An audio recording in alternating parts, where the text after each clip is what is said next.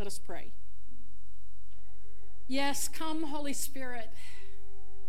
Fill us who have gathered here out of love for you. Fill our hearts with your presence and your very life.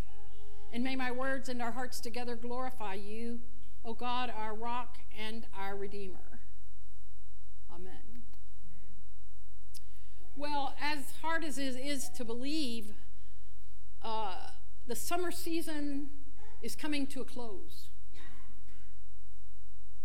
After all, public and private schools will begin classes in or around the middle of August, at least in the South, they will. And colleges are not far behind. I- am teaching at Brite Divinity School this fall. And I've just kind of been laid back and taking it easy. Really? And I thought, uh, yesterday, I thought, oh, maybe I better see when classes start. And I looked at the academic calendar, and classes start August 21st. I thought I had at least until after Labor Day. So I've got my work cut out for me between now and then. Oh my, oh my.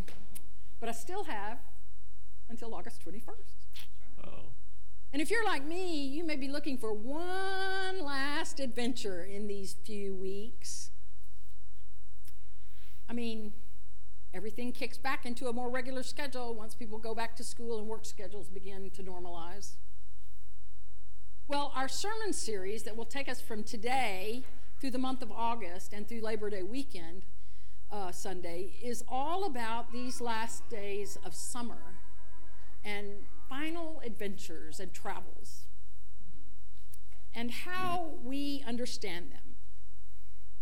And even if you're not traveling, this series gives us a chance to consider things like staycations or weekend or one day jaunts out into the area around us, exploring or even encouraging us to set aside a day or days for a journey of our mind and heart. But, you know, the thing is about traveling is that you have to do some things before you go traveling.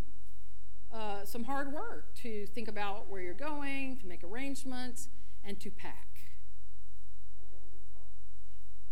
Well, and to think about the baggage that we're carrying with us, right? Well, ever the one to put off packing until the very last minute. After I had finally packed for our summer trip to Europe in June, I picked up my bag and I couldn't lift it. It was so heavy. I had put everything in the kitchen sink in there. I mean, I had to quickly pull out things out of my clo- out of my bag and throw them into the floor of my closet and that's where I left them. I, I didn't even have time to hang things up. I just pulled, started pulling things. I didn't even know what I was pulling out or what I might need. I just started pulling things out of that bag. Now, as a bit of an anxious flyer, I was stunned as we arrived at the airport to see that there were a plethora of bags everywhere.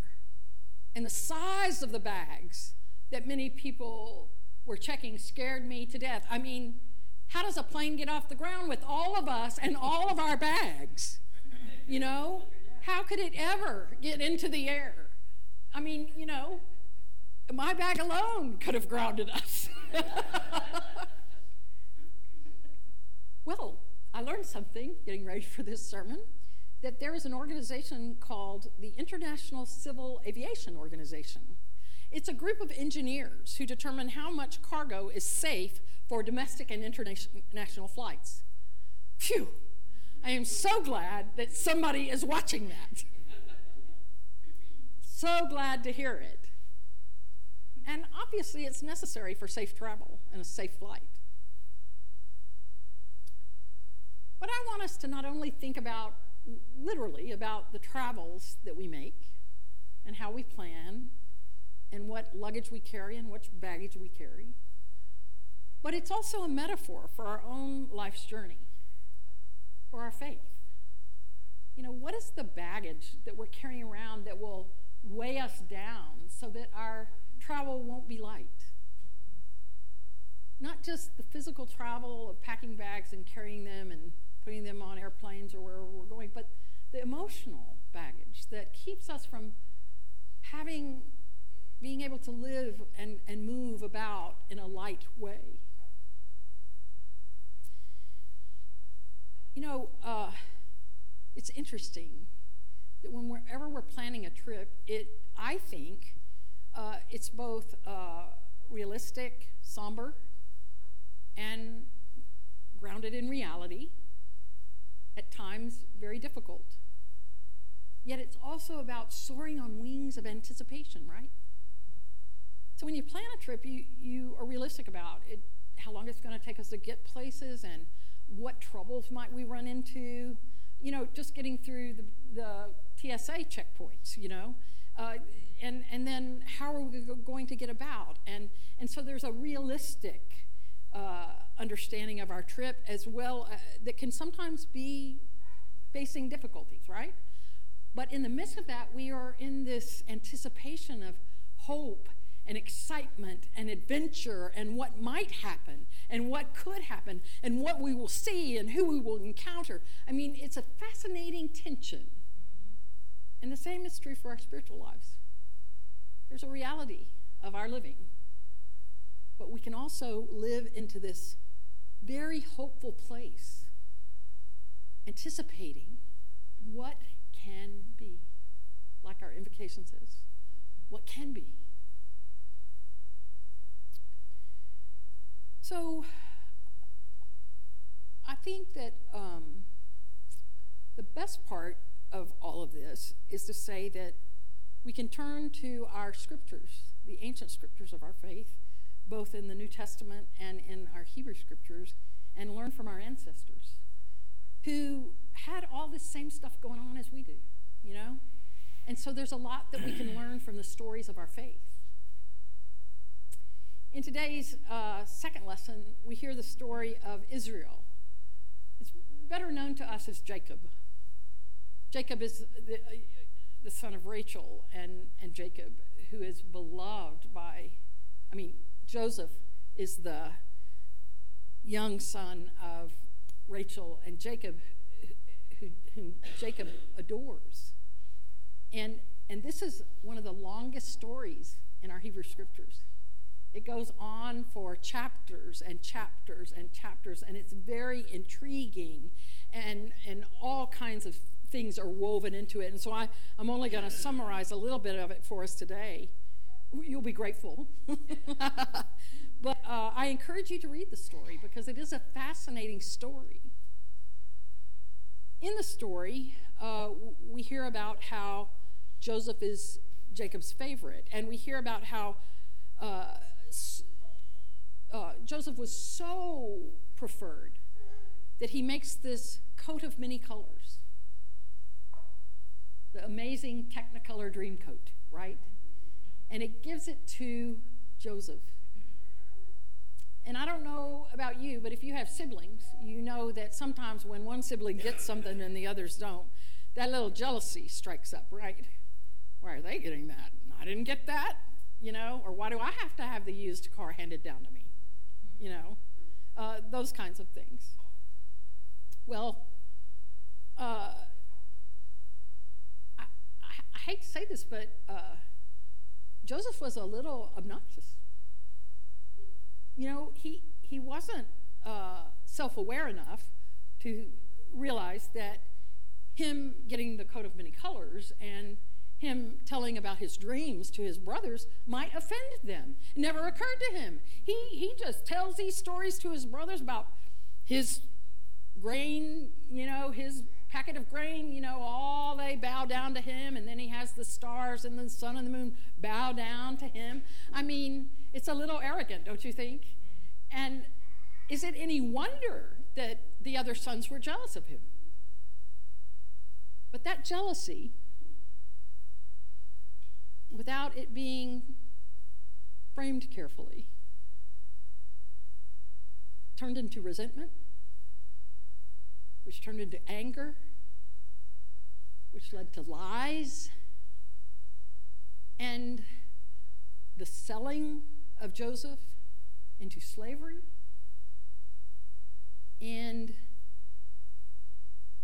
and the estrangement of this whole family from Joseph. The father believing that his son had died, the, the, the lies in the family being destructive to the whole family. That little jealousy that was not addressed, that was not moderated,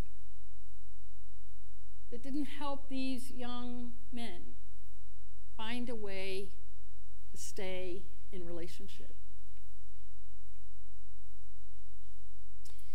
And during the time of Paul, who, by the way, in writing the letter to the church at Ephesus, uh, was in prison. Now, he had his own quarters and he was under guard by Roman soldiers, but he was also allowed visitors and able to do ministry. And so we get these letters from him from prison. And Paul's main purpose of writing to the church at Ephesus is to focus on the body, the body of Christ, which he sees as the church. And, and, and he believes that both Jews and Gentiles needed to live together in unity as one. And so he wrote to promote this unity in the church at Ephesus. Now, his emphasis throughout this letter is on love. Isn't that interesting? His emphasis is on love. So, all of Paul's letters, both those directly attributed to him and the ones attributed to his followers who wrote in his name, reference love. But in the, in the 13 epistles, a whole full one sixth of the references of love come from the letter to the church at Ephesus. That's how important love is to Paul. But all is not sweetness and light here. I mean, Paul knows the nature of humanity. He knows the struggles that we bring to ourselves by and he knows the challenges of trying to live together and serve God as a community. You know, I always say to people, I say, you know, uh, don't come to church if you want to pick your friends. Because it doesn't work that way. We don't get to decide who comes. God decide, decides who comes. And it is our responsibility to care for them, to bring them into community, to help them have a sense of belonging. But Paul knows that we have a hard time with all of that. That, you know, we get in community and we have meetings and we fuss with each other. You know, things like what color the carpet should be in the sanctuary, or where to put the Coke machine, what kind of ministries we're going to do. I mean, and so Paul gives heartfelt instructions to the church at Ephesus. Don't lie. Tell the truth to your neighbor. Don't be angry and sin. Don't, you know, don't make room for evil in your life. Uh, don't let hatred, hated talk come out of your mouth. Uh, do talk about what is good for the building up of the of the community. And do not grieve the Holy Spirit. Don't you wonder about that? How often we grieve the Holy Spirit by what we say and what we do, especially toward those we are called to love. Put away bitterness and anger and be kind to one another, tenderhearted, forgiving one another as God in Christ has forgiven you. Do you hear the passion in this letter? Paul is anxious and wanting to make sure this church at Ephesus holds together.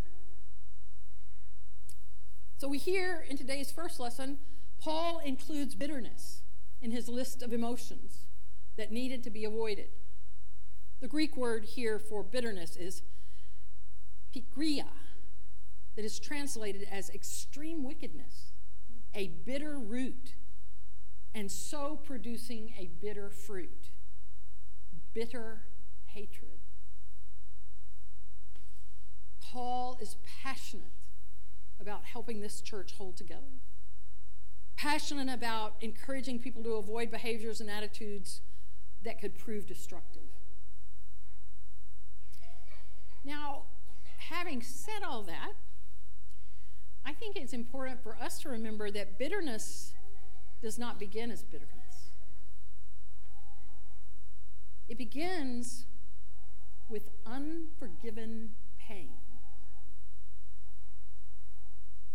Bitterness begins with unforgiven pain. Remember the story of Joseph and how the brothers' jealousy wrought their family's estrangement. Out of the jealousy is born bitterness because there is no forgiveness there. Our lack of forgiveness is why we choose to hold on to bitterness, letting it ripen into full grown resentment and anger. I don't know anybody like that. Do you? You know anybody who would do that? And the worst part is this. According to the Mayo Clinic, carrying the heavy weight of bitterness and resentment causes physical problems and leads to strain even in relationships other than the one that is initially causing all the pain. In other words, we let it go out like fingers into the rest of our relationships. Well, you know, I told you that in order to go on our trip, we're going to need to unpack this baggage. And we need to unpack the emotional baggage we carry. I don't know if you notice this in our culture, but people line up for hours before the new iPhone is released, go into debt to purchase the latest car, or spend fortunes on maintaining a perfect lawn. Born out of the desire to be as good or better than the other. Uh, a little jealousy there, perhaps, that develops into resentment. I mean, Americans soothe jealousy's sting by accumulating things, material goods, often going into debt to prove our worth. So, to unpack that jealousy, to lighten our load, we have to do the hard work, which is the work of honest self reflection. Doing the hard work of examining our motives and connecting to our better angels and making space for and seeking God. Right? And so we unpack jealousy and turn our attention to what results from jealousy, which is bitterness and resentment and anger. Ann Peterson, who is a poet and speaker writing for the Christian Century, says this While it looks like we are unable to forgive, sometimes we need to face the fact that we are unwilling to forgive.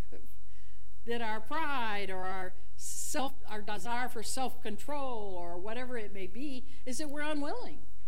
We're just flat unwilling. Now, remember that forgiving and being in re-entering relationship are two different things. We can forgive but not enter a relationship that is destructive to us. But we can still forgive. And you shouldn't go back into a relationship where are, there's going to be destructive behavior. But we should always strive for that forgiveness.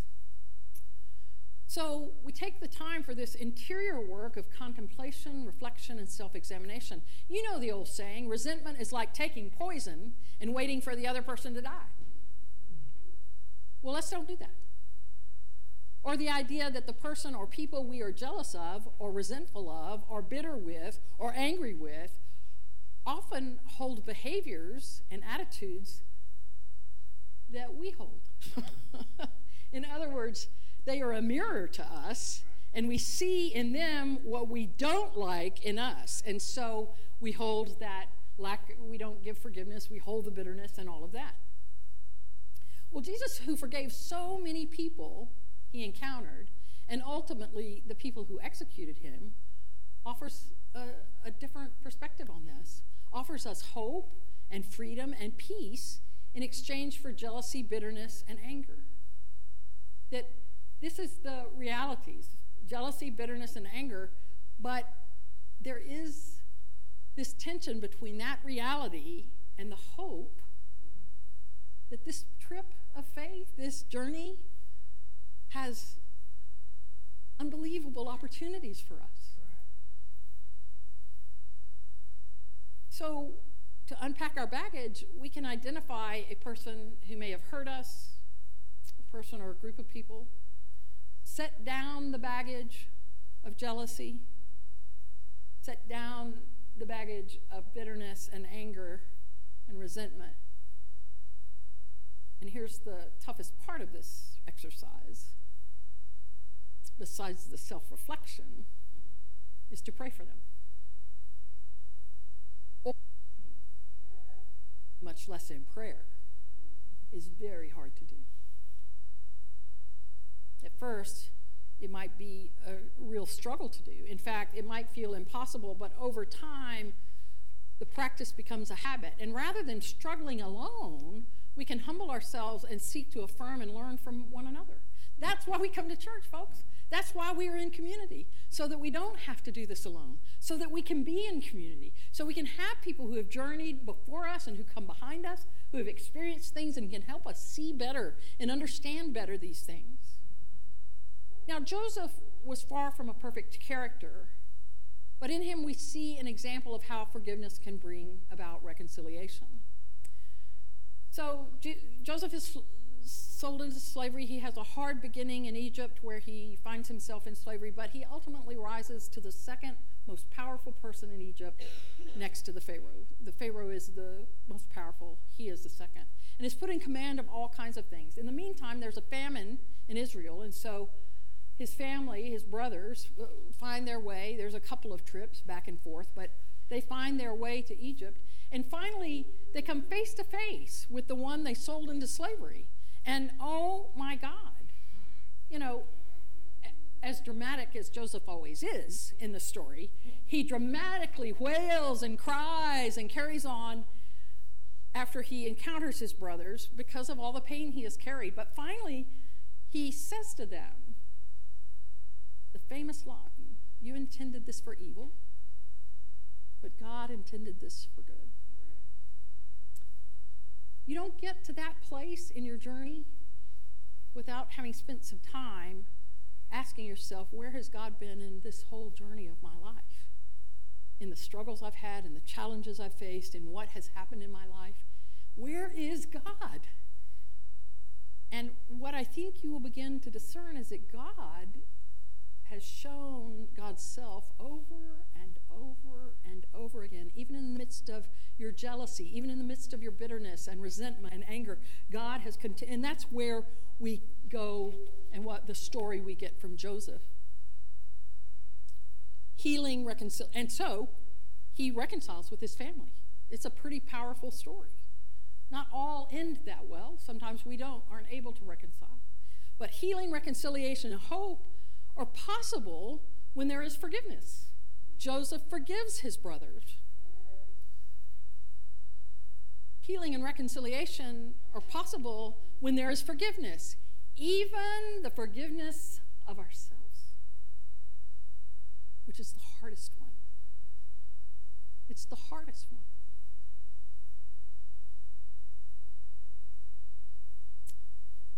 One of my favorite books is called If Grace is True by Philip Gulley and James Mulholland. And in that book, they talk about the great heavenly banquet. And what they say is